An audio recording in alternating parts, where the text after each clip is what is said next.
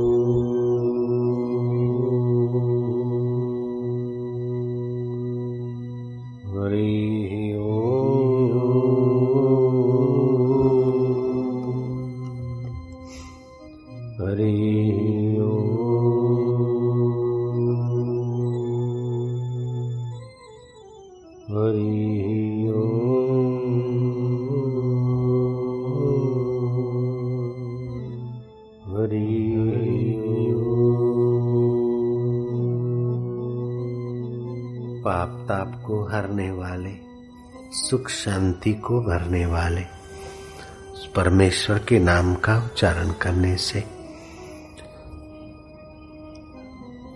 तन तंदुरुस्त, मन पावन और बुद्धि में बुद्धिदाता का दिव्य ज्ञान और प्रकाश उभरता है, सब मिलकर करेंगे। हरि ओम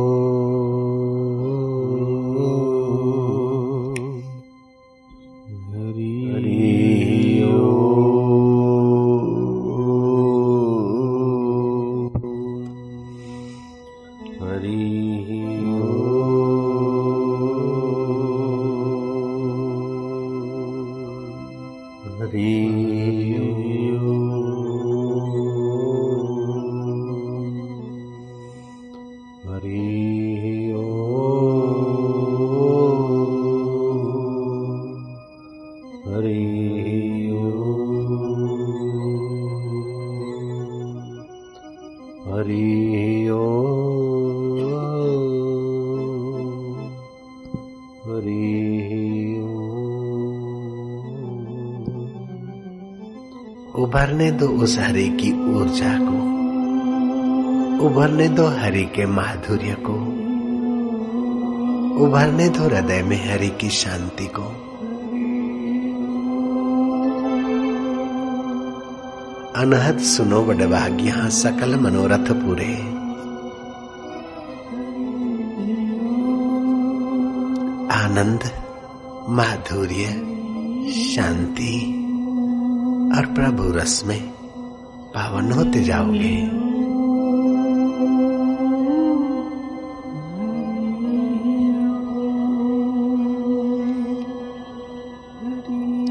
तुम्हारी रग रग पावन हो रही है। तुम्हारा रक्त का कण कण पवित्र हो रहा है।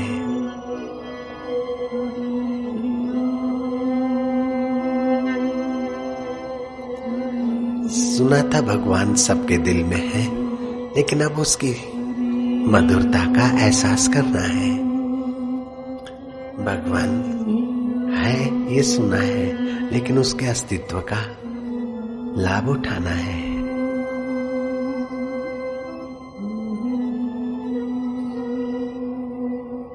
भगवान करुणा वरुणालय है, सुना है। अब उसकी करुणा वरुणाता का माधुर्य पान करना है। हरी ओ। हरि यत्र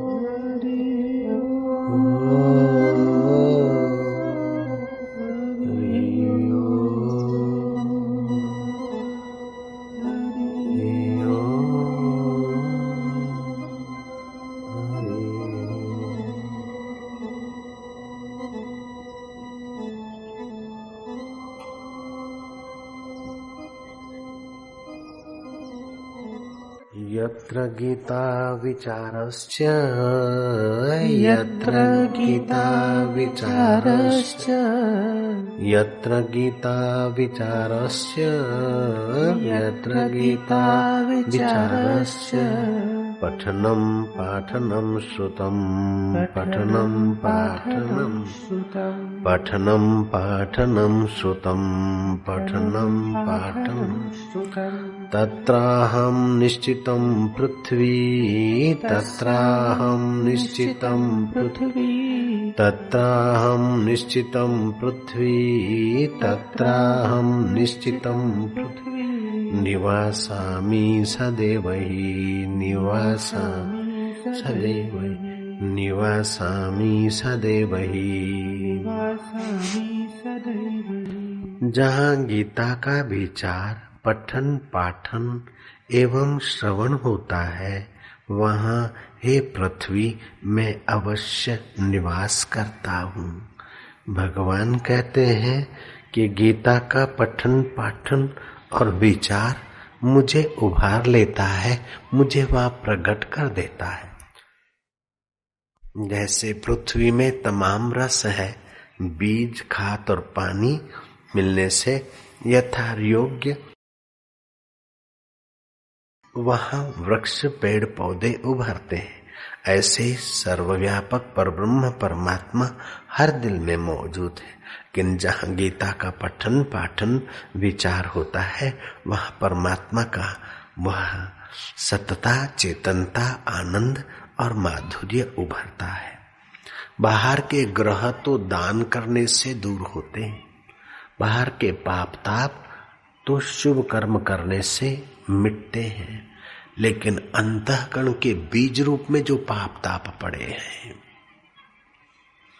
और वर्तमान में भी जो विवल कर रहे हैं भटकान के लिए, वैसे सारे पाप ताप सत्संग से मिटते हैं। सत्संग की महिमा अपरंपार है। श्रीमद् भागवत में लिखा है कि हज़ार अश्वमेघ यज्ञ कर ले कोई। सैकड़ों वाजपेयी यज्ञ कर ले कोई, उसका पुण्य तो होता है शुभ कर्म है। लेकिन भगवत कथा के आगे उसका पुण्य सोलवा हिस्सा भी नहीं है। अश्वमेघ सहस्त्राणी वाजपेय शतानी च शुक शास्त्र कथायाश्च कला हंति शोड़िसम चाखा चाहे प्रेम रस, राखा चाहे मान, एक मयान में दो खड़ग देखा सुना न कान। जो प्रेम रस चाखना चाहता है, वो अपने अहम को, अपने मान को संभाल कर रखे, ये सत्संग में हो नहीं सकता। अपने अहंकार को धीरे धीरे भगवान के माधुर्य में, अपने मैं को ईश्वर के मैं में वो डुबोता जाता है। गुरबाणी ने कहा, शरीर कटावे, होमी देवे तदपि मन का मैल न जाए रहा शरीर को कटा के टुकड़े टुकड़े करके हवन कर दे, फिर भी मन का मैल नहीं जाता, अहम बना रहता है। मैं बड़ा तपस्वी हूँ, मैं बड़ा त्यागी हूँ, मैं बड़ा धनी हूँ, मैं बड़ा शाहूकार हूँ, मैं बड़ा बादू ये मैं जो है, वो इस जीव को भटका देती है। एक होती है मिलाने वाली मैं और दूसरी होती है भटकाने वाली मैं। एक होती है शाश्वत मैं और दूसरी होती है दुखदाई नश्वर में दुखदाई नश्वर में से ये जीव बेचारा बहुत दुख भोगा है। कई माताओं के गर्भों में लटका भटका है और अभी भी कई परेशानियाँ लेकर बेचारा जूझ रहा है। उस नकली मैं से छुड़ाकर असली मैं की मुलाकात कराने का उद्देश्य होता है श्रीमद भागवत का, भगवत गीता का ब्रह्म ज्ञान के सत्संग का उद्देश्य होता है।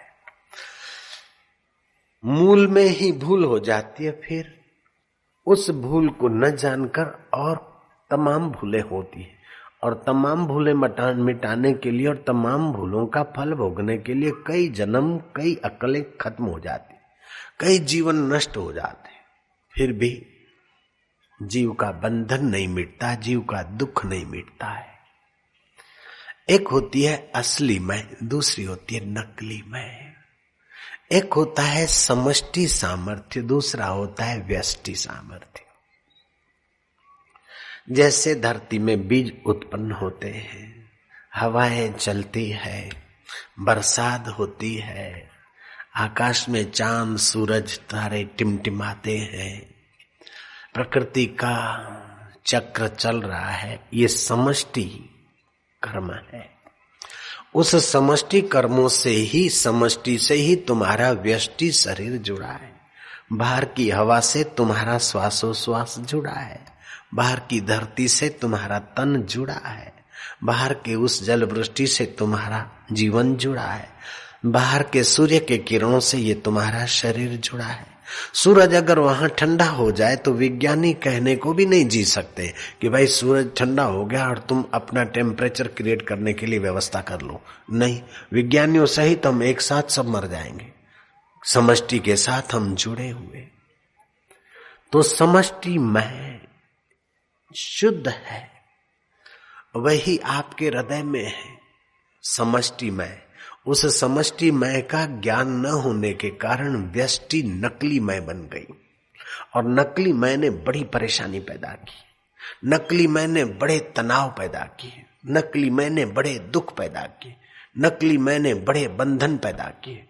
और नकली मय के फल स्वरूप मानव जात अभिश्रापित होकर बहुत कष्ट भोग रही।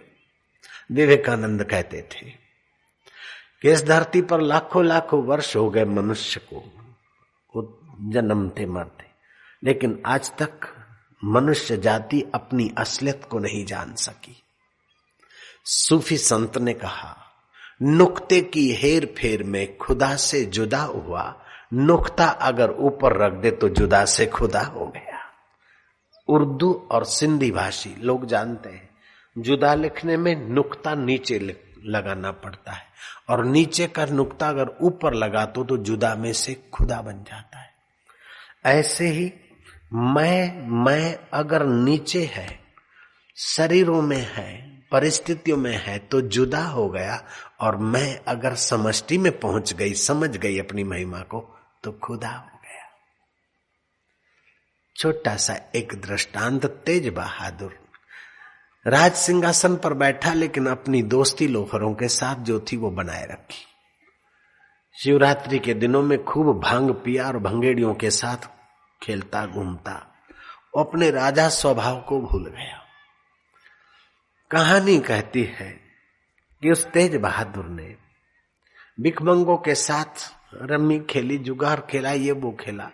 कुछ दिन वो बहल गया। भिखमंगे आपस में बात करने लगे। इस देश का राजा बड़ा दानी है, सुबह कोई चला जाए। राजा राज़ी हो जाए तो सवा तोला सोना दे देता है। अभी अपने राज्य भाव को भूलकर भंगेड़ी हुआ, तेज बहादुर पहुँचा।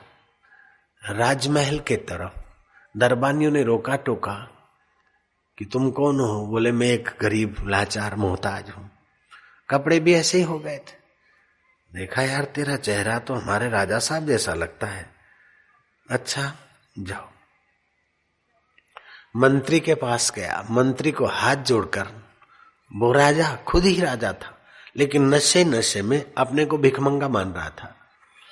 मंत्री को हाथ जोड़कर बोलता है कि मुझे राजा साहब से मिलाओ। मैं गरीब आदमी हूँ, मुझ पर रहमत हो जाए। मंत्री ने चश्मा उठाकर देखा। देखा तो है तो ये राजा, लेकिन वो नशे नशे में मवालियों के साथ बड़ा मवाली हो गया है। मंत्री ने कहा, मैं राजा तो मिला दूँगा, लेकिन एक शर्त है। एक कटोरी दही और घी पी ले तो राजा मिला दूँगा।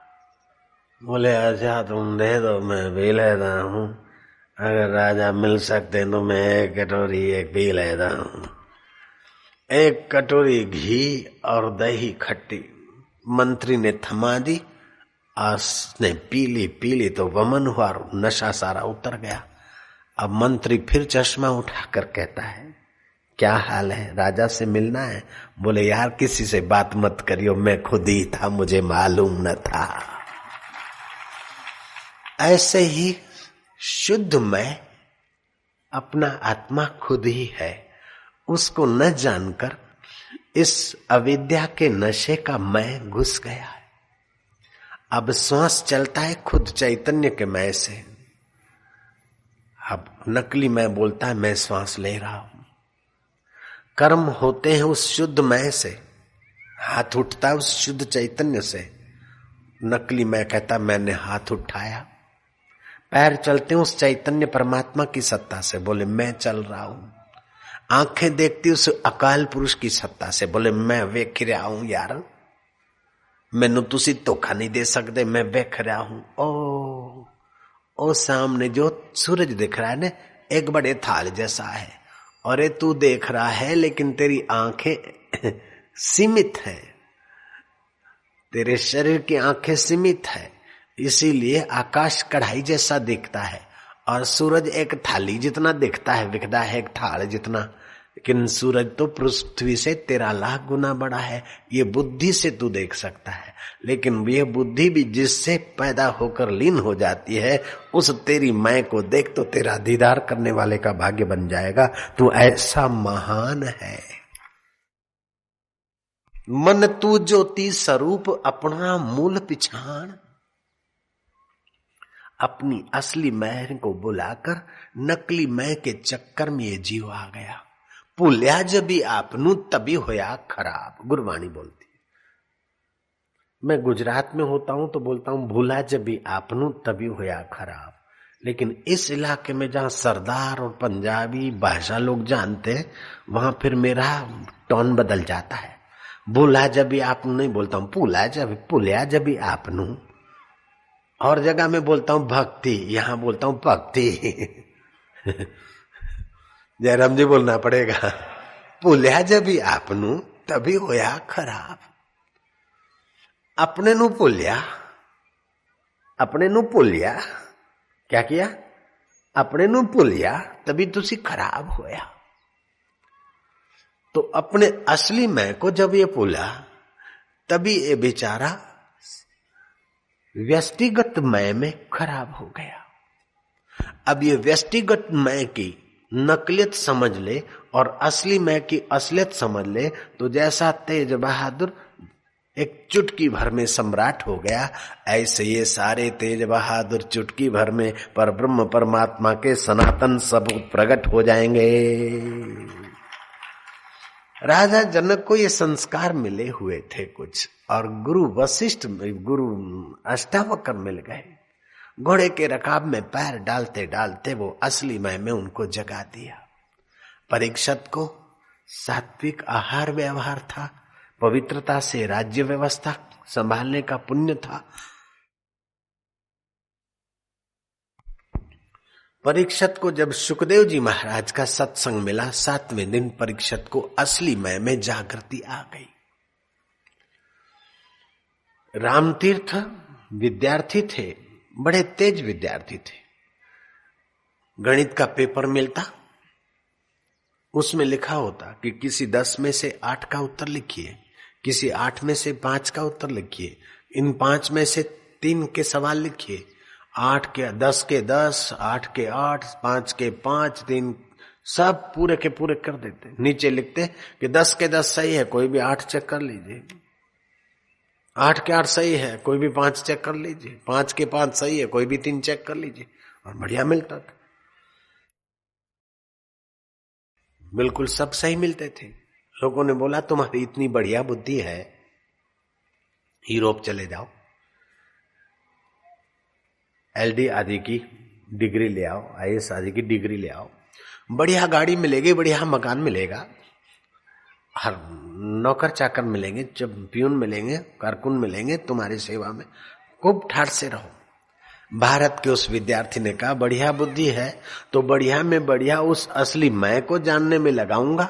बढ़िया से बढ़िया बुद्धि तो बढ़िया में बढ़िया उस परमात्मा को पाने में लगाऊँगा कि ब्रिटिश के गुलाम होने में लगाऊँगा। मैं ब्रिटिश का गुलाम होना नहीं चाहता हूँ, मैं तो परमात्मा का सनातन सपूत हूँ, उसको पहचान कर अमर होना चाहता हूँ।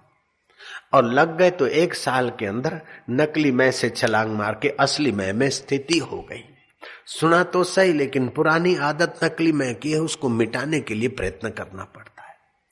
जैसे सुना है कि सिगरेट नुकसान करता है, सुना है दारू नुकसान करता है, सुना है पान मसाला हानि करता है, लेकिन मिटाने के लिए तो थोड़ा प्रयत्न करना पड़ता है। इन आदतों को, ऐसी नकली आदत वशिष्ठ जी महाराज कहते हैं कि करोड़ों जन्मों के संस्कार है, इसलिए दीर्घ अभ्यास के बिना ये अविद्या मिटती नहीं है। भगवान कृष्ण कहते हैं, गीता में, प्रकृति क्रियमाणानी गुण कर्माणी सर्वसा। अहंकार विमुढ़ात्मा कर्ता अहमिति मन्यते। ये गीता का श्लोक आप भी उच्चारण करो। भगवान के श्री मुख से जो निकला है, वो तुम्हारे मुख से उच्चारित हो। बड़ा पुण्य लाभ होता है। प्रकृते क्रियमाणानी प्रकृते क्रियमाणानी। फिर से मैं बोलता हूँ आप उच्चारण करना। प्रकृते क्रियमाणानी प्रकृते क्रियमाणानी। गुणै कर्माणि सर्वशः। गुणै कर्माणि। सर्वशः। गुणै कर्माणि सर्वशः। गुणै कर्माणि सर्वशः। अहङ्कार विमुढात्मा अहङ्कार विमुढात्मा अहङ्कार विमुढात्मा अहङ्कार विमुढात्मा कर्ता अहमिति मन्यते। कर्तारहमिति मन्यते। कर्तारमिति मन्यते। कर्तारहमिति मन्यते। संपूर्ण कर्म सब प्रकार से प्रकृति के गुणों के द्वारा किए जाते हैं। परंतु अहंकार से मोहित अंतःकरण वाला, अज्ञानी मनुष्य मैं करता हूँ ऐसा मानता है। मैं करता हूँ ऐसा मानने से वो बेचारा कर्मों के बंधन में फंस जाता है। अब आप तो भोजन करते हैं खून आप नहीं बनाते, ये प्रकृति की व्यवस्था है। नाक में थोड़ी सलवलाट हुई, हाथी हाथी सर्दी लगे, हाथी आप नहीं करते, ये प्रकृति की व्यवस्था से हो जाता है। दिमाग में खून कम पहुँचता है, या थकान है जमाई अपने आप आ जाती है। भूख अपने आप लगती है, प्यास अपने आप लगती है। नींद के समय नींद अपने आप आती है। और कहीं गड़बड़ हो गई तो खुजलाहट अपने आप होती है और हाथ अपने आप पहुँचता है। आँख की पलकें अपने आप चल रही है। इसमें किसी को संदेह नहीं हो सकता है, नास्तिक को भी संदेह नहीं। कि हम पलके चलाते, ऐसा नहीं बोल सकता है नास्तिक। पलके चल रही है। श्वास प्रकृति की व्यवस्था से चल रहा है। लेकिन वो प्रकृति की व्यवस्था जिस शुद्ध मैं की सत्ता से हो रही है, उस शुद्ध मैं का ज्ञान नहीं है, उस शुद्ध मैं में प्रीति नहीं है, उस शुद्ध मैं की महिमा का पता नहीं है, अशुद्ध मैं आ गया। मैं खा रहा हूँ। मैं देख रहा हूँ। देखता है शुद्ध चैतन्य की सत्ता से आँख आँख ही प्रकृति की जय। लेकिन बोलता मैं देख रहा हूँ। सुनता है कानों से। कान प्रकृति की चीज़ है और शुद्ध मैं की सत्ता से सुनता, मैं सुन रहा हूँ। गुलाम नबीर अपने जंगल के रास्ते से गाँव में जा रहा था। संध्या हो चुकी थी, सूरज ढल गया था। रात ज़्यादा अंधेरी भी नहीं थी और उजाला भी ज़्यादा ही था। दूज या तीज का चाँद गुलाम नबीर ने देखा कुएँ में। कुएँ में देखा गुलाम नबीर कहता है, मैं कार्य करता गाँव का मुखिया और तुम यहाँ कुएँ में लोग रोजा कैसे खोल सकते मैं तुम्हें ले जाऊँगा। अंदर से कुएँ से प्रतिध्वनि हुई, मैं तुम्हें ले जाऊँगा। बोले, तुम मुझे कैसे ले जा सकता? मैं तुझे ले जाऊँगा। अंदर से वही प्रतिध्वनि हुई। गुलाम नबीर ने बाहें चढ़ा दी। मेरे होते हुए तू यहाँ रहे और गाँव के लोग भूखे मरे, ऐ नहीं हो सकता है। रस्सा डाला, घोड़ा गांठ करके, घुमाया कुएँ में, किसी पत्थर के साथ रस्सा बंध गया। गुलाम नबी ने गरगड़ी पर रस्सा रखा और दोनों पैरों के बल से पनघट पर ज़ोर मारता गा अल्लाह अल्लाह। जर के लगते लगते रस्सा थोड़ा टूटता गया। काफ़ी जहमत के बाद जोरों से सांस फुलाकर ऐसा जोरों का झटका मारा कि रस्सा टूट गया, गुलाम नबीर पीठ के बल जा गिरा। थोड़ी देर के लिए मूर्छित हो गया, बाद में आँख खुली तो देखा चाँद आसमान में। बोले, कुछ भी हो जाए, भले थोड़ी चोट लगी, लेकिन मैंने तुझे लाके ठीक जगह पे रख दिया है। जयराम जी, बोलना पड़ेगा। मैंने तेरे को ठीक जगह पे रख दिया। अगर मैं नहीं होता तो लोग रोजा कैसे खोलते? मैं नहीं होता तो उनका आज का रोजा कैसे खुलता? मैंने भले थोड़ी चोट खाई, लेकिन सारों की सेवा तो कर ली। हम भी कुछ कम नहीं है। अब गुलाम नबीर पर हँसी आती है। ऐसे हमारा अहम भी गुलाम नबीर का भाई जैसा है। बच्चे अपना प्रारब्ध लेकर जीते हैं, आते हैं। पत्नी अपना प्रारब्ध खाती पति अपना प्रारब्ध से जीता है। मित्र अपने प्रारब्ध से आते जाते लेकिन मैंने मदद नहीं की होती तो उसका क्या हाल होता? मैंने बच्चों को नहीं पढ़ाया होता तो क्या हाल होता? मैंने पिता की सेवा नहीं की होती तो क्या हाल होता? मैंने सासू की निगरानी नहीं रखी होती तो क्या हाल होता? मैंने बहू को ये नहीं सिखाया होता तो क्या होता? ये अहंकार से विमुड होकर प्राणी अपने मैं को, नकली मैं को सजाता और असली मैं से पीठ दे देता है। राम तीर्थ कहा करते थे कि यह शुक्र कर कि वे तेरे दर पे अपना भाग्य खाते अगर तू किसी को खिलाता है या किसी को सहयोग करता है तो तुझे सेवा का मौका मिलता है। देर सबेर ये नकली शरीर और नकली मैं, गलती गलती और असली मैं की खबर आ जाए तो ये नकली शरीर भी असली के काम आने की पुण्य क्रिया करने में सफल हो जाता है। इसको बोलते निष्काम कर्म। कर्म तो करे शुभ, लेकिन मैं न किए। थोड़ी देर के लिए, वाहवाही के लिए लोग एक दूसरे की टांग खींचते वो नकली मैं खिंचवाता है। अगर नकली मैं का नकली पना आ जाए समझ में तो हर कार्यकर्ता, हर पति पत्नी हर मित्र और संबंधियों में स्वर्गीय सुख उभरने लग जाए। ये नकली मैं हमें धोखा देती है, नकली मैं हमारे असली खजाने से हमें दूर ले जाती है। इसलिए बुद्धिमानों ने कहा, नेकी कर कुएँ में फेंक, नेकी कर कुएँ में फेंक। तो क्या नकली मैं का पोषण नहीं होगा? नकली मैं का पोषण नहीं होगा तो आप असली में विश्रांति पाओगे, आपकी वाणी वेदवाणी हो जाएगी, आपका दीदार संत दीदार हो जाएगा, आपका दीदार करके देवता लोग भाग्य बना लेंगे, यक्ष और गंधर और किन्नर अपनी मुकदर संभाल लेंगे, आप अपनी असली मैं में प्रकट हो जाओ। असली मैं मिटा नहीं सकता और नकली मैं थाम नहीं सकते। पढ़ाई लिखाई के संस्कार पड़ गए बुद्धि में, मैं इंजीनियर हूँ, मैं डॉक्टर हूँ, मैं वकील हूँ, मैं उद्योगपति हूँ, मैं बाबा जी हूँ, मैं महंत हूँ, मैं त्यागी हूँ, मैं भोगी हूँ, मैं दुखी हूँ, ये भी नकली मैं को दुख होता है। और मैं सुखी हूँ, ये भी नकली मैनू होता है।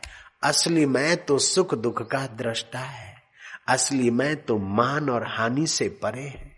दुनिया के सारे सेनापति, दुनिया के सारे राष्ट्रपति, दुनिया के सारे प्राइम मिनिस्टर, दुनिया के सारे माफिया ग्रुप वाले मिलकर आपको मिटा नहीं सकते, वो आपकी असली मैं। और दुनिया के ये सारे लोग मिलकर आपके नकली मैं को थाम नहीं सकते हैं। ये इसका इतना पोल कच्चा है।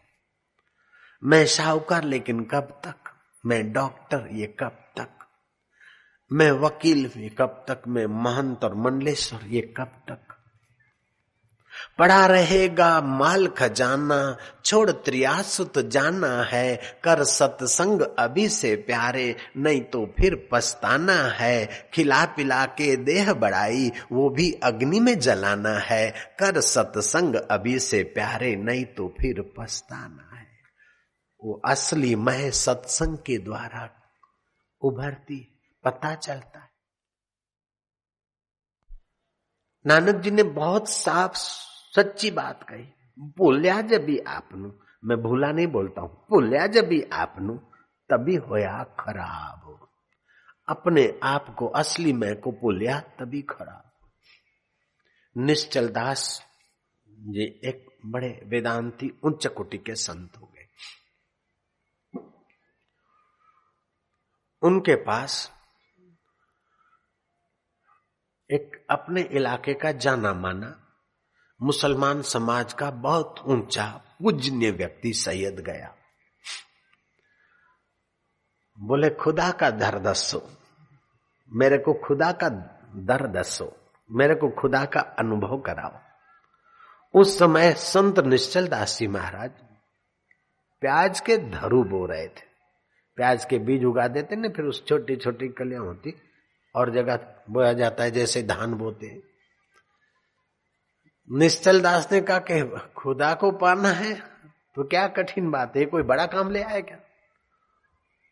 ओ इथों हटा के इतने धर ले और इथों हटा के इथे धर ले। जैसे वो प्याज के छोटे छोटे सल्ले यहाँ से हटा के यहाँ धर दे, ऐसे ही इस इंद्रियों और मन को मैं मैं करके जो मान रहा है, वहाँ से हटाकर जहाँ से असली मैं उभरती है, वहाँ मन को लगा दे। बस यही खुदा का दर है, यही खुदा का अनुभव है।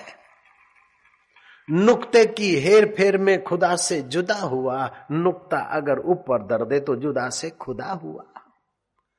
जब भी जब भी दुख सताए जब भी जब भी चिंता सताए जब भी जब भी परेशानी आए तब सोचो कि ये नकली मैं को परेशानी हो रही।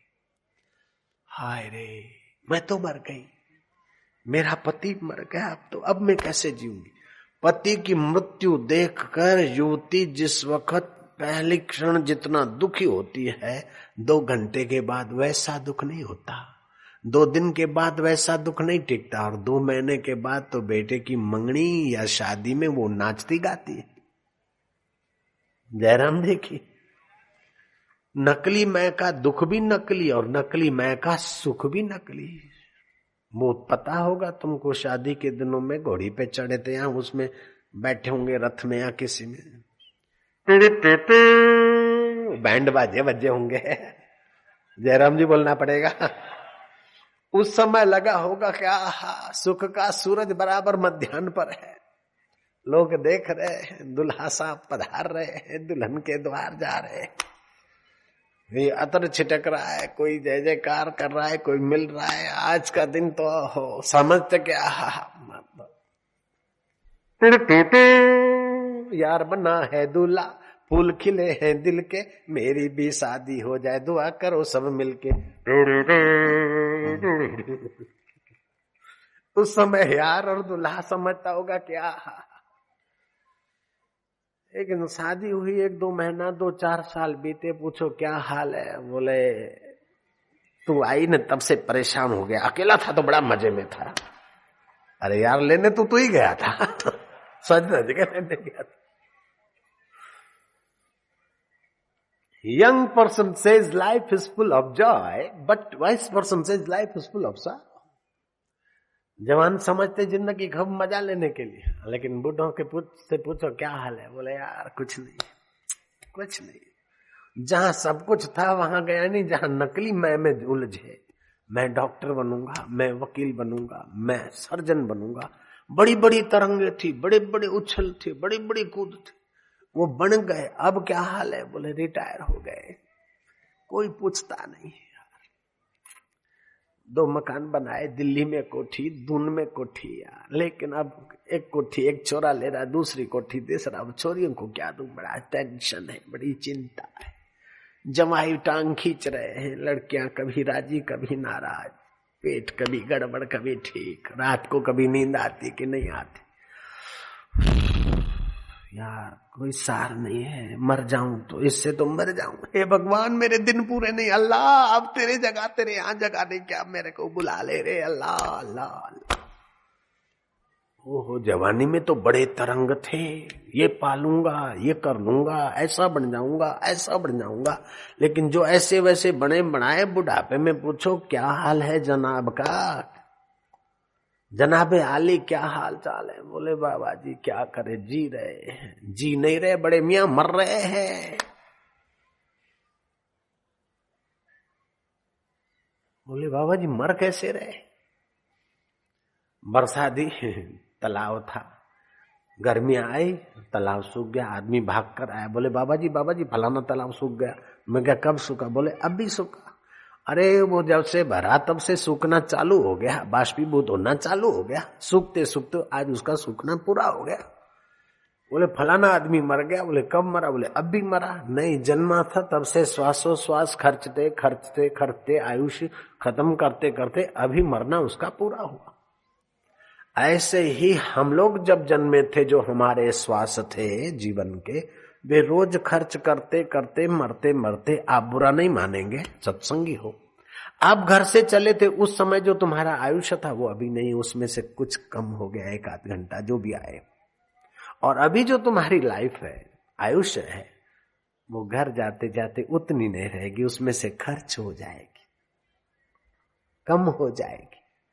तो वास्तव में एक एक सेकंड एक एक मिनट एक एक घंटा, एक एक दिन करके हम मर रहे हकीकत तो यह है कि हम रोज मर रहे हैं। जो नकली मैं को, शरीर को मैं मानते हो तो रोज हम लोग थोड़ा थोड़ा मर रहे हैं। असली बात तो यह है कि क्या हाल है? बोले, जी रहे, जी नहीं रहे, बड़े मियाँ मर रहे हैं। रोज मर रहे हैं। लेकिन एक बार ऐसा मरने की तरकीब निकाल लो, ऐसा मरने की कला सीख लो, कि फिर मरना ना हो। मरो मरो सबको कहे, मरना न जाने कोई। एक बार ऐसा मरो कि फिर मरना ना हो सियावर रामचंद्र की। जीवन जीने की एक आर्ट है, जिसको जीवन जीने की आर्ट आ गई, कला आ गई, वो मरने की कला भी जान लेता है। जिसको जीवन जीने की कला नहीं आई, उस बेचारे को मरने की कला कैसे पता चले? जहाँ जीवन है, वहाँ गोता मारो, सवेरे उठते समय असली मय में। जब दुख आता है तो असली मय में पहुँच जाओ। जब सुख आए तो असली मय में पहुँच जाओ। सुख के भोगी बनने से तुम खोखले हो जाओगे। दुख के भोगी बनने से तुम डरपोक हो जाओगे। तुम दुख के सिर पर भी पैर रखो और सुख के सिर पर भी पैर रखो। सुख के दाता हो जाओ और दुख के हरता। हरि के साथ हाथ मिलाने की कला सिखाता है सत्संग।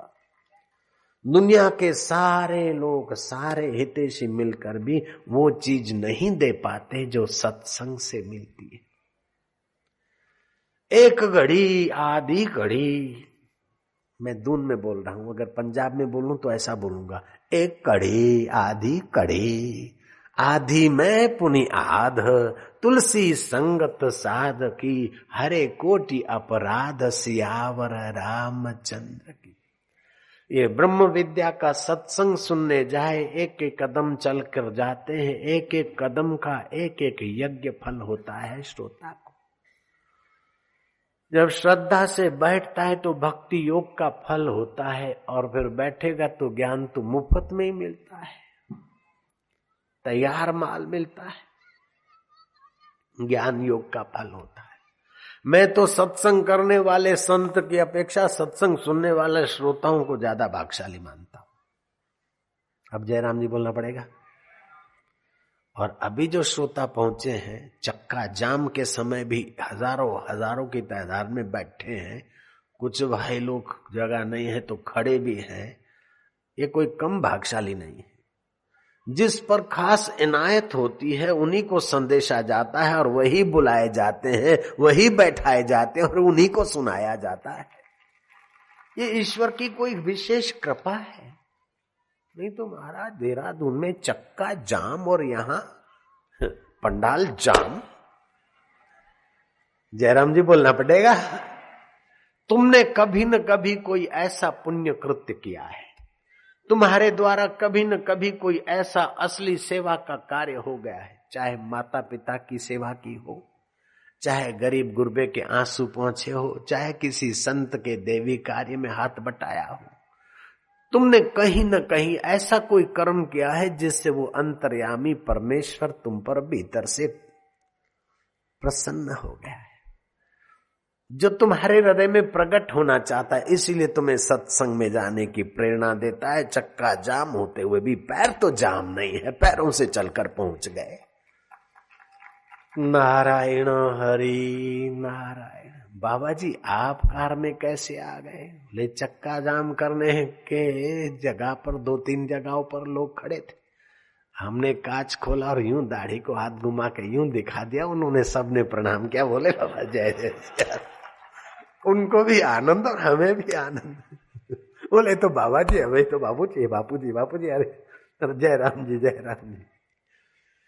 जिसने असली मैं को जान लिया, वो भीतर से जानता है कि कोई पराया नहीं है। जय राम जी की। जिसने असली मैं को जान लिया, वो भीतर से सब का है और सब उसके हो जाते जिसने अनुराग का दान दिया, उससे कण मांग लजाता नहीं। अपनापन पोल समाधि लगा ये पियो का बिहाग सुहाता नहीं। नब देख पियो ढर शाम ढले, मिट क्यों उसमें मिल जाता नहीं। अब सीख ले मौन का मंत्र नया, ये पिहु का बिहाग सुहाता नहीं। चुगता है चकोर अंगार फरियाद किसी को सुनाता नहीं है। जिसने अनुराग का दान दिया, उससे कण मांग लजाता नहीं। जो विश्वनीयता तुझे ओज बल तेज दे रहा है, उससे तू ये चीज़, वो चीज़ माँगता है, अरे उसी में तू डूब जा, वही रूप हो जाएगा। खोजते खोजते खुद को खो दिया, जिसको खोजता था मैं वही हो गया। ऐसे दिन सत्संग के द्वारा जल्दी आ जाते श्रीमद भागवत में लिखा है दसवें स्कंद चौरासी में अध्याय बारहवें और तेरहवें श्लोक का मैं अनुवाद बताता हूँ आपको। वसुदेव जी ने यज्ञ किया। बड़ी बड़ी सेवा बड़ी बड़ी पोस्ट तो दूसरे लोगों को दे दिया। और छोटे में छोटी जो पोस्ट दिखती है व्यवहार में, वो पत्तले उठाना साधु संतों के चरण धोना साधु संतों का प्रणाम करना, स्वागत करना, ये सेवा का कार्य भगवान कृष्ण ने अपने जिम्मे रखा। क्योंकि उनकी नकली मैं होती तो सजाने के लिए जरा धबक भी होती। असली मैं में जगह है, चलो नकली मैं जिनको संवारना है, संवारते रहो, जो टिकेगी नहीं, उसे संवारते हो, और जो मिटेगी नहीं, हम उसे जानते हैं। अगर मिटने, नहीं मिटने वाली मैं में थोड़ा भी आराम मिल जाए तो तमाम खिंचाव, घर के, पड़ोस के, सासू, बहू के, ननंद भाभी के, जेठानी, देरानी के भाई भाई के दोस्त दुश्मन दोस्त के, ये सारे खिंचाव मिट जाए। सभी दुखों की एक दवाई ब्रह्म ज्ञान जान लो पाई बिनु रघुवीर पद जिय की जरनी न जाए, उस असली मैं के चरणों में विश्रांति पाए बिना हृदय की तपन नहीं मिटेगी। कितना भी धन कमा लो कितनी भी सत्ता के शिखर पर पहुँच लो। कितना भी सौंदर्य सजा लो कितने भी लाले लिपस्टिक बना लो, अपने ब्यूटी पार्लर कर लो। नहीं, उनको भी बिचारों को प्रॉब्लम, टेंशन है, दुख है। एक आदमी किसी फकीर संत महात्मा के पास गए। बोले बाबा जी मुझे ये प्रॉब्लम है। बाबा जी मैं ये दुखी हूँ। बाबा जी मैंने दुखी दुख देखा। मैं सारी ज़िंदगी दुखी दुख, मैंने बहुत दुख देखे। बाबा ने देखा कि इसको दुख बनाने की फैक्ट्री इसके पास है।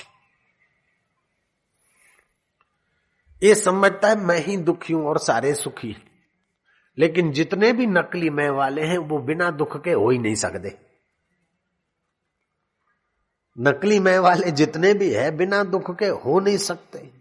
सकल सृष्ट को राजा दुखिया।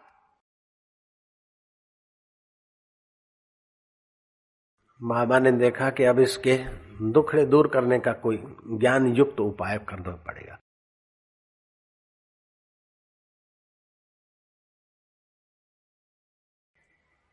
बाबा ने कहा, मैं तेरे सारे दुख मिटाने का वचन दे सकता हूँ। लेकिन एक काम तू करे तब। मैं बिल्कुल गारंटी देता हूँ, तेरे सारे दुख मिटा दूँ। कोई दुख न बचेगा तेरे पास। मैं ऐसा बाबा हूँ, जयराम जी की। समझे? समझ रहे हैं ना? मैं ऐसा बाबा हूँ, कोई भी दुख नहीं रहेगा तुम्हारे पास। जैसे सूरज अंधेरा खोजे तो नहीं मिले, ऐसे तुम दुख खोजो तो नहीं मिलेगा। मैं ऐसी कुंजी जानता हूँ।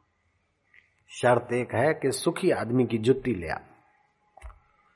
सुखी आदमी की पुरानी जुत्ती ले आ, उसको पहनता हो, वही जुत्ती ले आ, बस।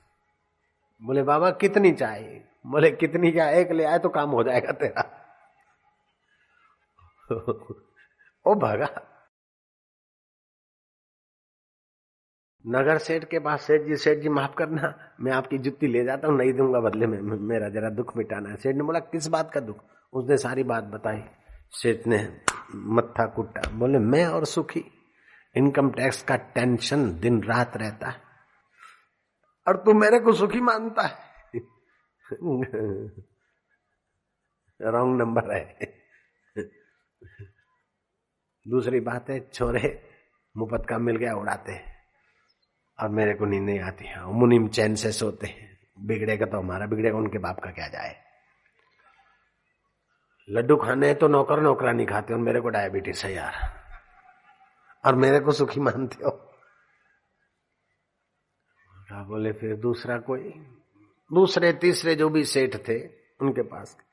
बोले, जरा सा डीएम ऑर्डर करता है तो हमारे नाक में दम आ जाता है। जरा सा एसपी जरा नाराज़ हो जाता है तो हम सेठों को परेशानी हो जाती। उसने कहा, ठीक है, हम समझ गए। एसपी आईजी डीआईजी यही सुखी हैं। वो उनके जूते उठा ला उठाने सबने अपना अपना दुखड़ा रोया कि कब कौन सी सरकार बदले और हमारा बोरी बिस्तर बदल जाए। यार, हम हम सुखी कैसे?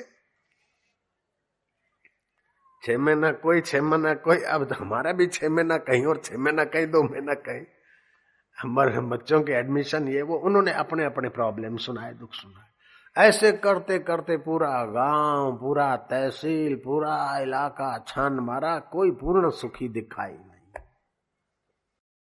जब तक देह को मैं मानोगे, संसार को सत्य मानोगे और असली सत्य को भूले रहोगे, पूर्ण सुखी, पूर्ण निश्चिंत, पूर्ण स्वस्थ कोई रह ही नहीं सकता। और जीवन की मांग है पूर्ण स्वस्थ, पूर्ण सुखी और पूर्ण सम्मानित जीवन। ये जीवन की मांग है। किसी भी जाति का, किसी भी मज़हब का, किसी भी धर्म का व्यक्ति हो, स्वस्थ जीवन, सुखी जीवन और सम्मानित जीवन चाहता है, लेकिन गलती ये करता है कि इस नकली के द्वारा चाहता है। असली में टिक जाओ, फिर नकली अपने आप ठीक चलेगा। तुम अपने असली शरीर को ठीक चलाते तो परछाई उसी ढंग से चले, चलने को बाध्य है। लेकिन परछाई के अनुरूप तुम चलते हो तो न परछाई सुखी, न आप सुखी। ऐसे इस शरीर को मैं मानकर बदलने वाले मन को और बदलने वाले बुद्धि के निर्णय को मैं, मेरा मानकर आप चलते हो तो चलते चलते जुग बीत जाते कबीर ने कहा, भटक मुआ पेदू बिना पावे कौन उपाय? भटक मुआ भेदु बिना पावे कौन उपाय? खोजत खोजत युग गए, पाँव कोस घर आए। स्वस्थ जीवन, सुखी जीवन, सम्मानित जीवन को खोजते खोजते युग बीत गए, लेकिन पड़ा है यही। दिल ने तस्वीरें है यार, जबकि गर्दन झुका ली और मुलाकात कर ली। वे थे न मुझसे दूर, न मैं उनसे दूर था। आता न था नज़र तो नज़र का कसूर था। वो निगाहें नहीं थी, वो दृष्टि नहीं थी। नज़रें बदली तो निजारे बदले। किश्ती ने बदले, रुख तो किनारे बदले केवल नज़र बदल जाए तो किनारा मुक्ति का आ जाएगा। किश्ती थोड़ा रुख बदल दे बस। आपके पास जो योग्यता है, बहुत है। जो कुछ है, पर्याप्त है। मुक्ति के लिए और कुछ पाना नहीं है, ढेर करना नहीं, कुछ छोड़ना नहीं, आप जहाँ है वहीं से। अगर केवल थोड़ा सा रुख बदल दे, एंगल थोड़ा सा बदल दे दोनों गाड़ियाँ खड़ी है देहरादून स्टेशन पर। एक थोड़ा सा एंगल बदल जाती तो हावड़ा पहुँच जाती और दूसरी पहुँच जाती है महाराज बम्बई और मुंबई और हावड़ा में इतना अंतर हो जाता है, दुम से चल अब जयराम जी बोलना पड़ेगा, टर्मिनल नंबर तीन पर जहाज़ खड़ा है, उसी दिशा में और टर्मिनल नंबर तीन पर थोड़ी देर के बाद दूसरा जहाज़ खड़ा रहता है। दोनों उसी रनवे पे उड़ान भरते हैं। एक पहुँच जाता है पूर्व और दूसरा पश्चिम पहुँच जाता है। थोड़ा सा एंगल बदलते हैं। ऐसे ही जिन्होंने नकली मय का एंगल रखा है तो एक तो जन्म मरण में और दुखों में, व्याधियों में, परेशानियों में पहुँच जाते हैं। दूसरे सुख सुविधा माधुर्य आनंद और भोग मोक्ष को भोगते हुए पर ब्रह्म परमात्मा तक पहुँच जाते हैं। सत्संग बहुत बहुत बहुत हित करता है।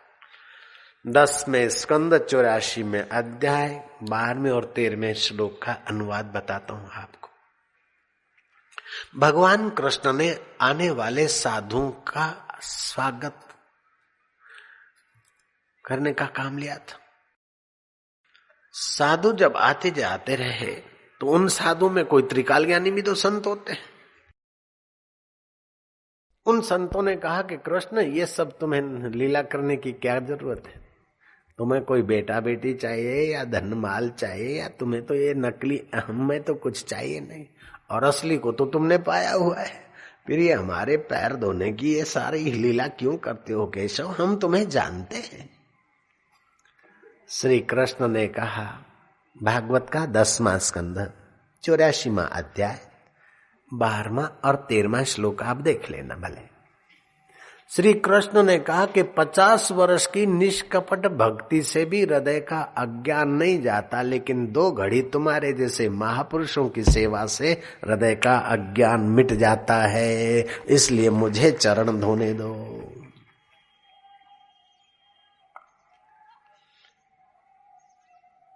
पचासों वर्ष की निष्कपट भक्ति से हृदय का अज्ञान नहीं मिटता, लेकिन दो क्षण तुम्हारे जैसे ब्रह्मवेता संतों के कृपा से हृदय का अज्ञान मिट जाता है। मौलाना जल्लालुद्दीन रोमी, बड़े धनाढ़ नवाब है लेकिन ये सब भोग भोगने के बाद, सब वैभव के होने के बाद भी अंदर कुछ समझ थी, खटक था कि आखिर क्या? शाही महल है, विशाल सरोवर जैसा, स्विमिंग पूल है। सारी बीबियाँ और बिबड़े और सारे हुक्म के बंदे होकर बैठे हैं सेवा में, लेकिन आखिर कब तक? ये बुद्धिमता है, आखिर कब तक? ये मिल गया, आखिर कब तक? ये भोग लिया, आखिर कब तक? विवेक जगा और उन्होंने असली सच्चाई खोजने के लिए, अल्लाह ताला का अनुभव करने के लिए, दुनिया के पहुँचे पहुँचे फकीरों के ग्रंथ मंगवाए। कोई अरबस्तान से आया, कोई तुर्कस्तान से आया, कोई ईरान से ग्रंथ आए, कोई कहीं से, कोई कहीं से। हस्तलिखित लिपियाँ पढ़ते पढ़ते पढ़ते कुछ बातें जची, कुछ खुदा ताला के अनुभव के इशारे मिले, लेकिन अनुभव कराने वाला कोई फकीर तो नहीं मिला। वर्षों की यात्रा उन सदग्रंथों को पढ़ने में, विचारने में लगी और अंदर से तूफ़ान जगा कि क्या पता कब कब्रस्तान में पहुँच जाए। हे मालिक, तू रहमत कर। मैं तुझे नहीं ढूंढ सकता तो तू तो मुझे ढूंढ सकता है। मैं तुझे नहीं खोज सकता तो तू मुझे खोज सकता है। बश को अपनी रहमत बख्श। प्रार्थना करता रहा। प्रार्थना रामकृष्ण कहते हैं कि हृदय की प्रार्थना। आपके वचन और हृदय जब एक होता है तो वो असली मैं के हस्ताक्षर मानो हो जाते हैं और प्रकृति में घटना घटती है, क्योंकि समष्टि और आपका असली मैं एक ही है। व्यष्टि और नकली मैं एक ही हो गया। बाल तुम नहीं बढ़ाते हो, समष्टि की सत्ता से बाल बढ़ रहे हैं। लेकिन बोले, मेरे बाल बढ़ गए हैं। तू बढ़ा के दिखा, तेरे बाल आधा इंच तो मैं मानू।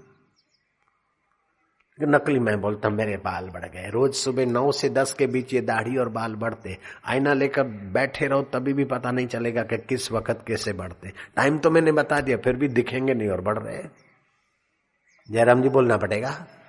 दाढ़ी बाल तुम्हारे हो, कब बढ़ते ये मैं समय बता रहा हूँ, फिर भी तुम देख नहीं सकते। क्योंकि तुम नकली मैं में बैठे और ये असली मैं का मूवमेंट फिर से जयराम जी बोलना पड़ेगा।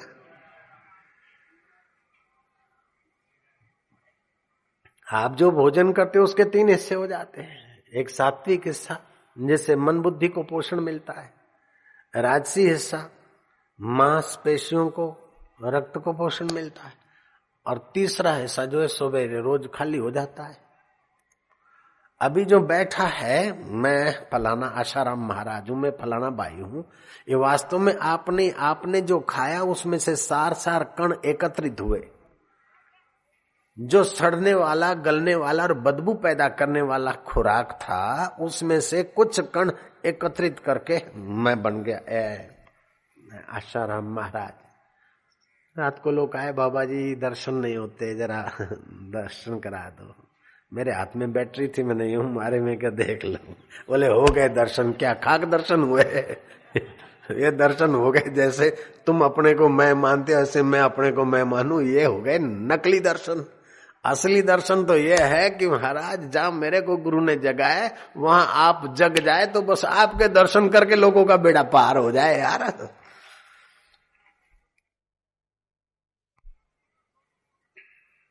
मौलाना जलालुद्दीन रोमी, प्रार्थना करते करते एक बार तदाकार हो गए उनकी प्रार्थना फली समष्टि में। समस्त बेज नाम के पहुँचे हुए, असली मय में जगे हुए फकीर, जैसे परीक्षत की प्रार्थना से सुखदेव जी खिंच कर आए, ऐसे मौलाना जल्लालुद्दीन रोमी की अंतर प्रार्थना से खिंच कर आए समस्त देश जल्लालुद्दीन रोमी को जो बढ़िया बढ़िया बातें लगती थी, कुछ शांतिदायी नहीं, वो लिख लेते थे अपना अलग से पन्नों पे। हस्तलिखित लिपियाँ भी खूब बना के लिख कर रखा, पन्ने खूब। किताब विताब का रूप देना था। सवेरे सवेरे अपने विशाल स्विमिंग पूल के आगे वो लिख रहे थे, स्याही खत्म हो गई, घर में गए स्याही लेने को। इतने में वो समस्त बेज नाम के फकीर घुस गए उनके कंपाउंड में और सारी हस्तलिखित लिपियाँ और खुद की लिखी हुई वो सारी प्रतियाँ उठाकर फेंक दी पानी में। जब आए जल्लालुद्दीन रूमी तो देखा कि हजगे भी आदमी खड़ा और मेरे सारे किताब, मेरे सारे लेख कहा अरे वो मेरे इधर लेख थे और किताबें थी कहीं मुल्तान से, कहीं अफ़गानिस्तान से, कहीं तुर्क से, कहीं ईरान से। बड़ी कीमती मेरी प्रतियाँ थी। कहाँ चली गई? अरे भाई, उस आज के भी आदमी ने भवों के इशारे से बताया कि वो पड़ी है पानी में। बोले, तुमने तो मेरा सर्वनाश कर दिया। आज के भी आदमी ने कहा, तेरा सर्व यही था? मैं लाए देता हूँ। मारा जंप पानी में। सारी प्रतियाँ उठा के दी, वो बाबा जी तो गीले, लेकिन वो प्रतियाँ सारी ज्यो की त्यों सूखी। जल्लालुद्दीन रूमी ने सोचा कि जिस फकीर की, जिस खुदा ही नूर बख्शने वाले महापुरुष की खोज कर रहा था, आज वही मेरे द्वार पहुँचा है, चरणों में गिर पड़े। तब उस महापुरुष ने कहा कि अगर है शौक मिलने का तो हर दम लो लगाता जा। तस्बी तोड़, किताबें फेंक पानी में। अगर है शौक मिलने का तो हरदम लौ लगाता जा। न बन मुल्ला, न बन काजी, न मर भूखा, न रख रोजा। अगर है शौक मिलने का तो हरदम लौ लगाता जा। न जा मक्के, न जा काशी, न बन बमन न बन मुल्ला, न बन काजी। अगर है शौक मिलने का तो हरदम लो लगाता जा। खुद ही को खुद मिटाकर माई अपने सिर को लगाता जा, अपने अहम को मिटाकर, अपने असली मैं को खुदी को लगाता जा। अगर है शौक मिलने का तो हरदम लो लगाता जा। ए तालबे मंजिले, तू मंजिल किधर देखता है? दिल ही तेरी मंजिल है तो अपनी दिल की ओर देख दिल भर छुपा है यार, तू बाहर कहाँ जाएगा? महापुरुष लोग कहते हैं कि महाभारत के युद्ध का भी मूल उद्देश्य शांति है। असली मह में आना है। महाभारत के युद्ध में बड़े बड़े सज्जन योद्धा भी मारे गए। भीष्म पितामह तत्व द्रोणाचार्य धनुर्विद्या में पारंगत। और कर्ण महापुरुष था, बड़ा दानी, वचन का पक्का। ऐसे लोग मारे गए। बड़ी हानि हुई। विजय तो हुई धर्मराजा युधिष्ठर की, लेकिन विजय के बाह्य विजय के बाद भी अंतर आत्मा में तृप्ति नहीं मिली। बड़े दुखी हुए कि राज्य मिला तो क्या हुआ? बड़े बड़े अच्छे अच्छे योद्धे चले गए। और जो सामने मरने को, मारने को उद्धत हुए, उनको तो मारा, लेकिन उनकी निर्दोष पत्नियों ने हमारा क्या बिगाड़ा था? उनके बच्चों ने क्या बिगाड़ा? बच्चे अनाथ हो गए और देवियाँ विधवा हो गई। उस कुर्बानी से जो राज्य मिला किस काम का राज्य? आत्मसंतोष नहीं हुआ। जो मार काट, लड़ाई झगड़े करके किसी को दबाकर, शत्रु को या परिवार को या किसी को विजयी होते हैं, वो बाहर से भले विजय दिखे, लेकिन असली मैं में उन्हें संतोष नहीं होता है। बिनु रघुवीर पत जिय की जरनी न जाई इस महाभारत के प्रसंग से बुद्धिमान तो ये समझते हैं कि व्यर्थ के संघर्ष और युद्ध से, तपन से जो भी मिलता है, सफलता भी मिलती है, फिर भी शांति या संतोष नहीं मिलता। इसलिए कोशिश करके ऐसा उपाय खोज लेना चाहिए जिससे परम सत्ता के साथ मिलकर बाहर का व्यवहार हो। परम माधुर्य के साथ मिलकर जगत का व्यवहार जगत को नंदन वन बना देगा।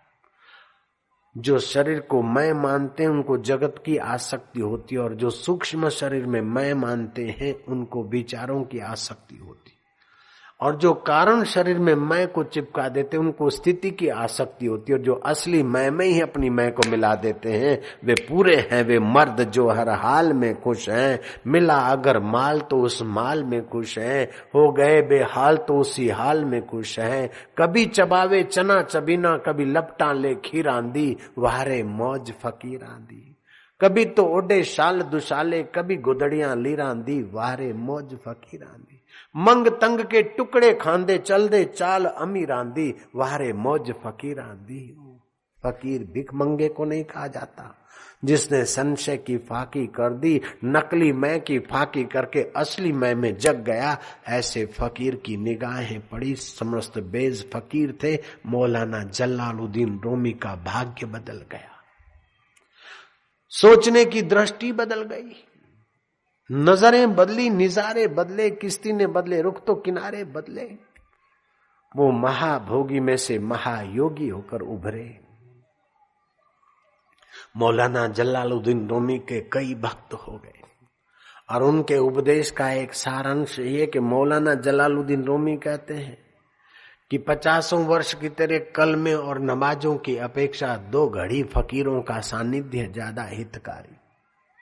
तू अगर पत्थर होगा तो फकीर का सानिध्य तुझे मोती बना देगा। अगर तू मोती है बिना बेधा तो संत फकीर के सानिध्य से तू बेदा हुआ मोती बन जाएगा और पिया के गले तक पहुँच जाएगा। ये सत्संग की बड़ी बलिहारी है, महिमा है।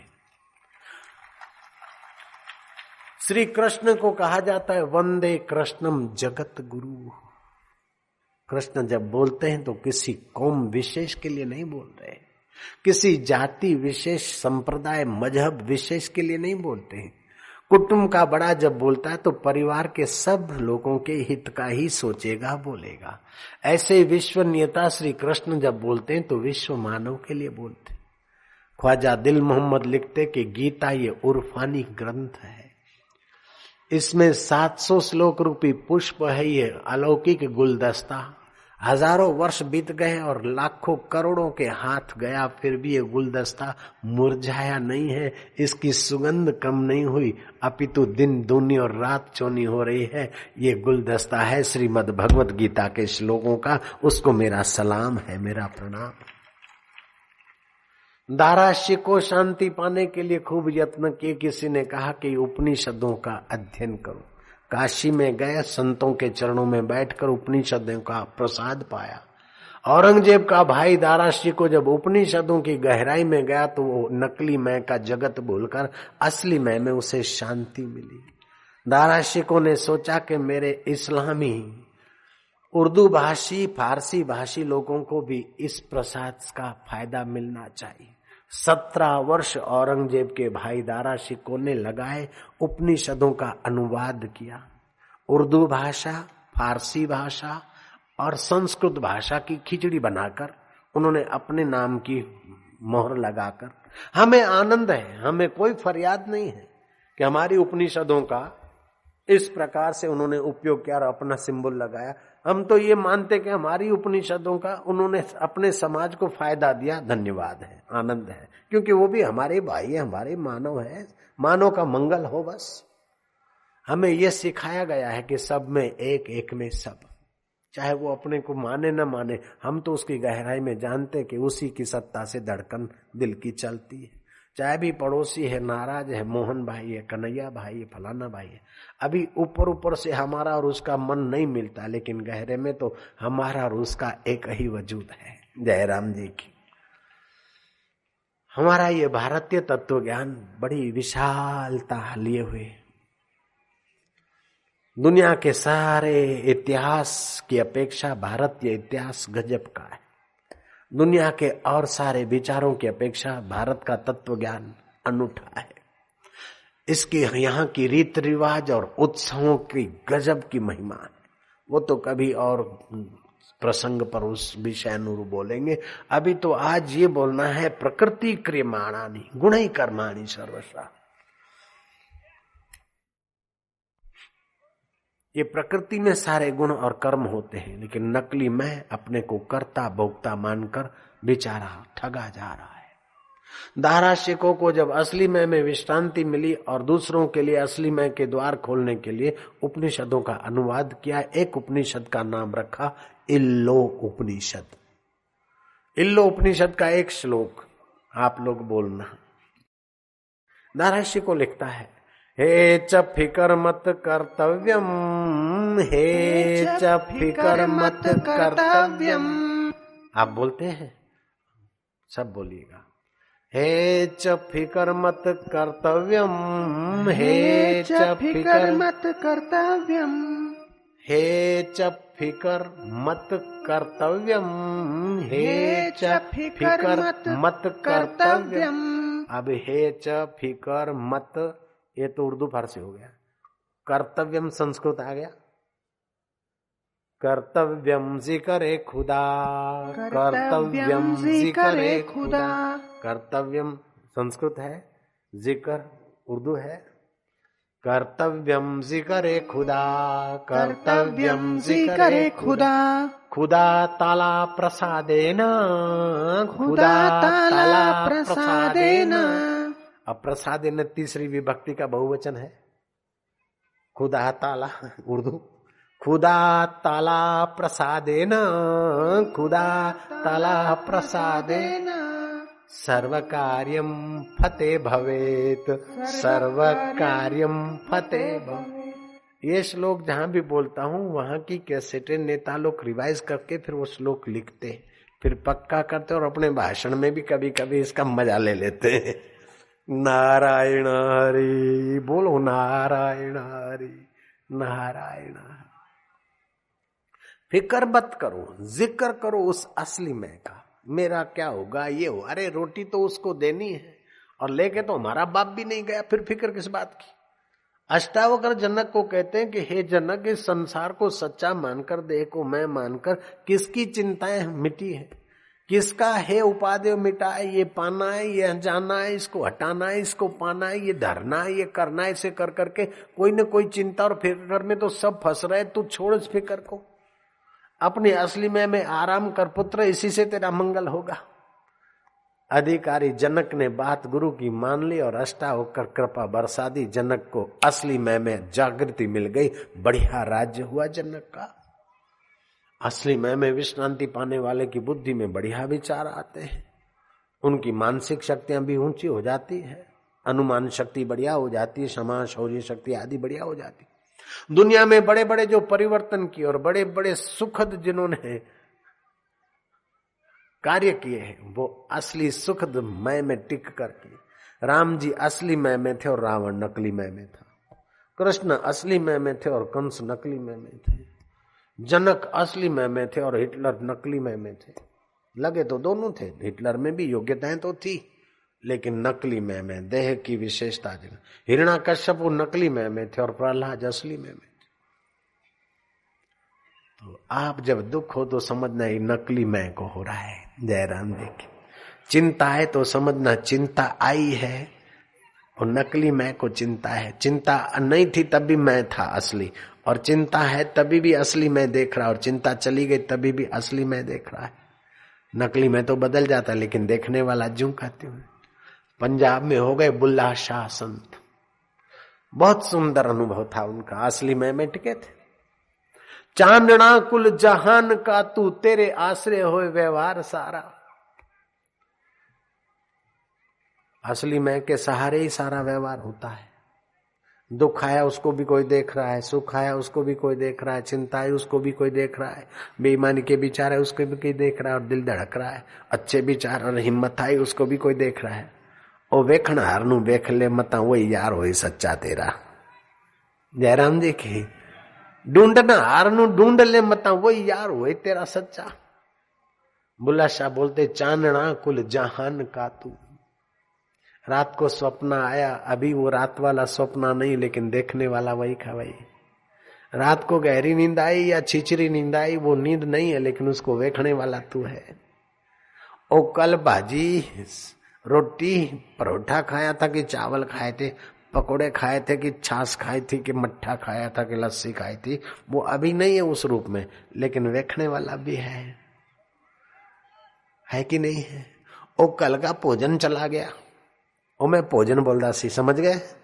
ओ, कल का भोजन चला गया, ओ, कल का वक्त चला गया। कल का ओ, चरपराया मीठा, वो भी नहीं रहा इस समय। लेकिन वो देखने वाला ज्यो का त्यों रहा। वो खुश होने वाला नकली मैं, सुखी दुखी हुआ, लेकिन उसको देखने वाला मैं असली होण हूँ। तो कल का भोजन भाजन नहीं है कुमड़ा कामड़ा कल का नहीं है। रात्रि का स्वप्न नहीं है, रात की गहरी नींद नहीं, लेकिन उसको देखने वाला है। वो जैसा तेरे हृदय में देखने वाला, वही का वही है। ऐसा सबके हृदय में देखने वाला, वही का वही। बुला शाह ने कहा चांदना कुल जहान का, तू तेरे आश्रय हो व्यवहार सारा। तू सब दी आँख में चमकदा, हाय चांदना तुझे सुझता अंधियारा। जागना सोना नित खाब तीनो होवे तेरे आगे कई बारा। बुल्ला शाह प्रकाश स्वरूप है एक तेरा। ओ घटवट न हो यारा। ओ घटवद न हो यारा, वो प्रकाश स्वरूप। कोई सदगुरु मिल जाए, समस्त बेज मिल गए जल्लालुद्दीन को। सुखदेव जी मिल गए परीक्षत को। रामकृष्ण मिल गए नरेंद्र को। और अष्टावक्र मिल गए जनक को। और लीलासा बापू मिल गए। आशाराम को और आशाराम, अब तुम्हारे साथ, तुम्हारे बीच आए। हम आपके बीच, आप हमारे बीच, बस चलना है थोड़ा सा और क्या है? वो बाहर के पैरों से नहीं चलना है, विचारों से ही चलना है। बड़ा आसानी से चलना है। अरे ओ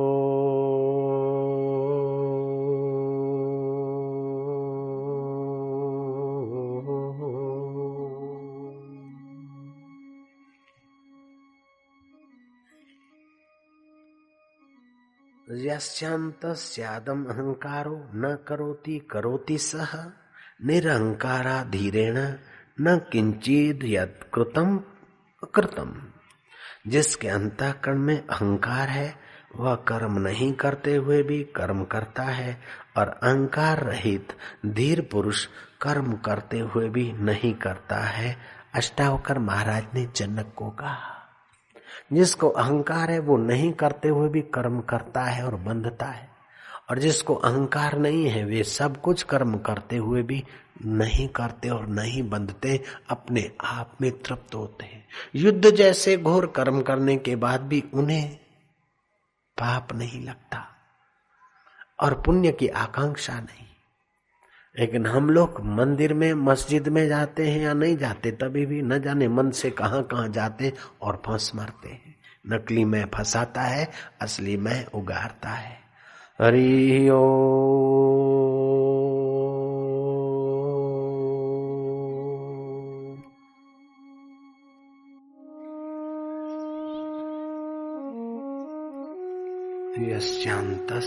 अहंकारो न करोति करोति सह निरहंकारा धीरेण, न किंचित यत कृतम अकृतम।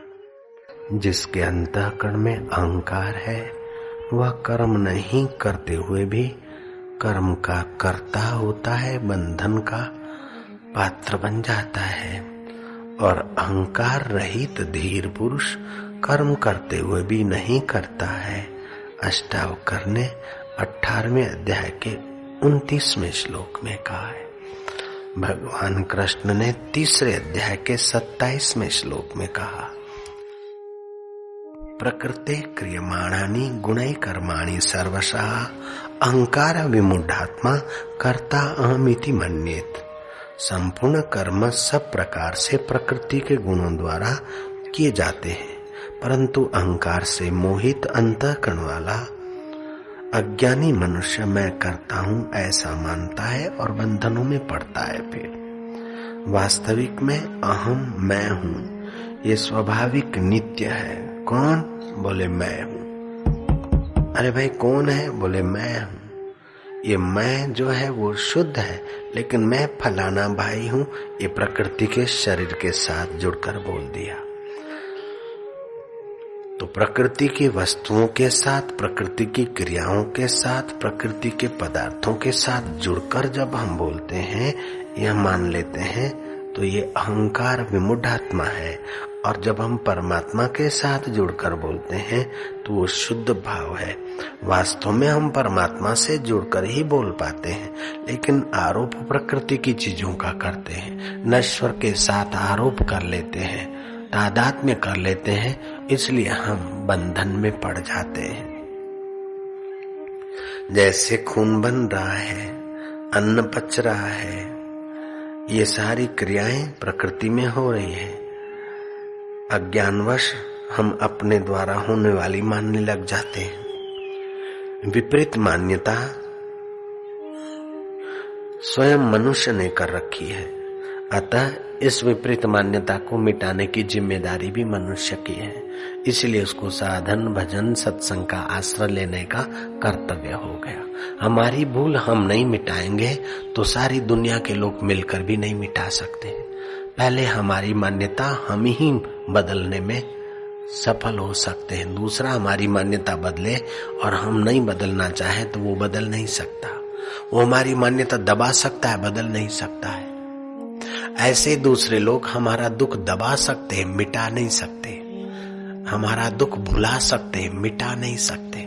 हमारा दुख मिटाने के लिए हमें ही दुख रहित जगह में जाना पड़ेगा। जैसे जंगल में आग लगती है तो चतुर प्राणी सरोवर में आकर खड़े हो जाते, पानी में आकर खड़े हो जाते। तो जंगल की आग उन्हें तपा नहीं सकती। ऐसे जब कर्ता भोक्ता पने की आग से हृदय दुखी होने लगे, तपने लगे तो सत्संग के द्वारा अपना आत्म सरोवर जानकर उसमें डुबकी मारकर निर्दुख होने की कला सीख लो। ये सत्संग की बड़ी बलिहारी। जो सत्संग में आता है, वो तो बहुत बहुत फ़ायदे में रहता है। लेकिन जो दूसरों को ले आता है, उसको तो गजब का फाल होता है। आप जपे औरानो जपाए, वो सेवक सहज में परम पद पाए। किसी को भोजन कराना पुण्य है। भूखे को रोटी, प्यासे को पानी, नंगे को वस्त्र देना, ये सेवा है, लेकिन सेवा का इतना नन्ना सा दायरा नहीं है। कोड़ियों को स्नान कराना ये सेवा है, लेकिन सेवा इतने में ही पूरी नहीं हो जाती। अशांत को शांति देना बड़ी सेवा है, अभक्त को भक्ति के रास्ते ले जाना बड़ी सेवा है, निगुरे को सगुरा बनाना बड़ी सेवा है। अनजाना देश और अमिला पिया है, वो अनजाने देश में रहने वाले लोगों को जानकार देश में ले जाना और अमिला पिया से मिलाने में भागीदार होना, इससे बड़ी दुनिया में विश्व में कोई सेवा नहीं हो सकती है।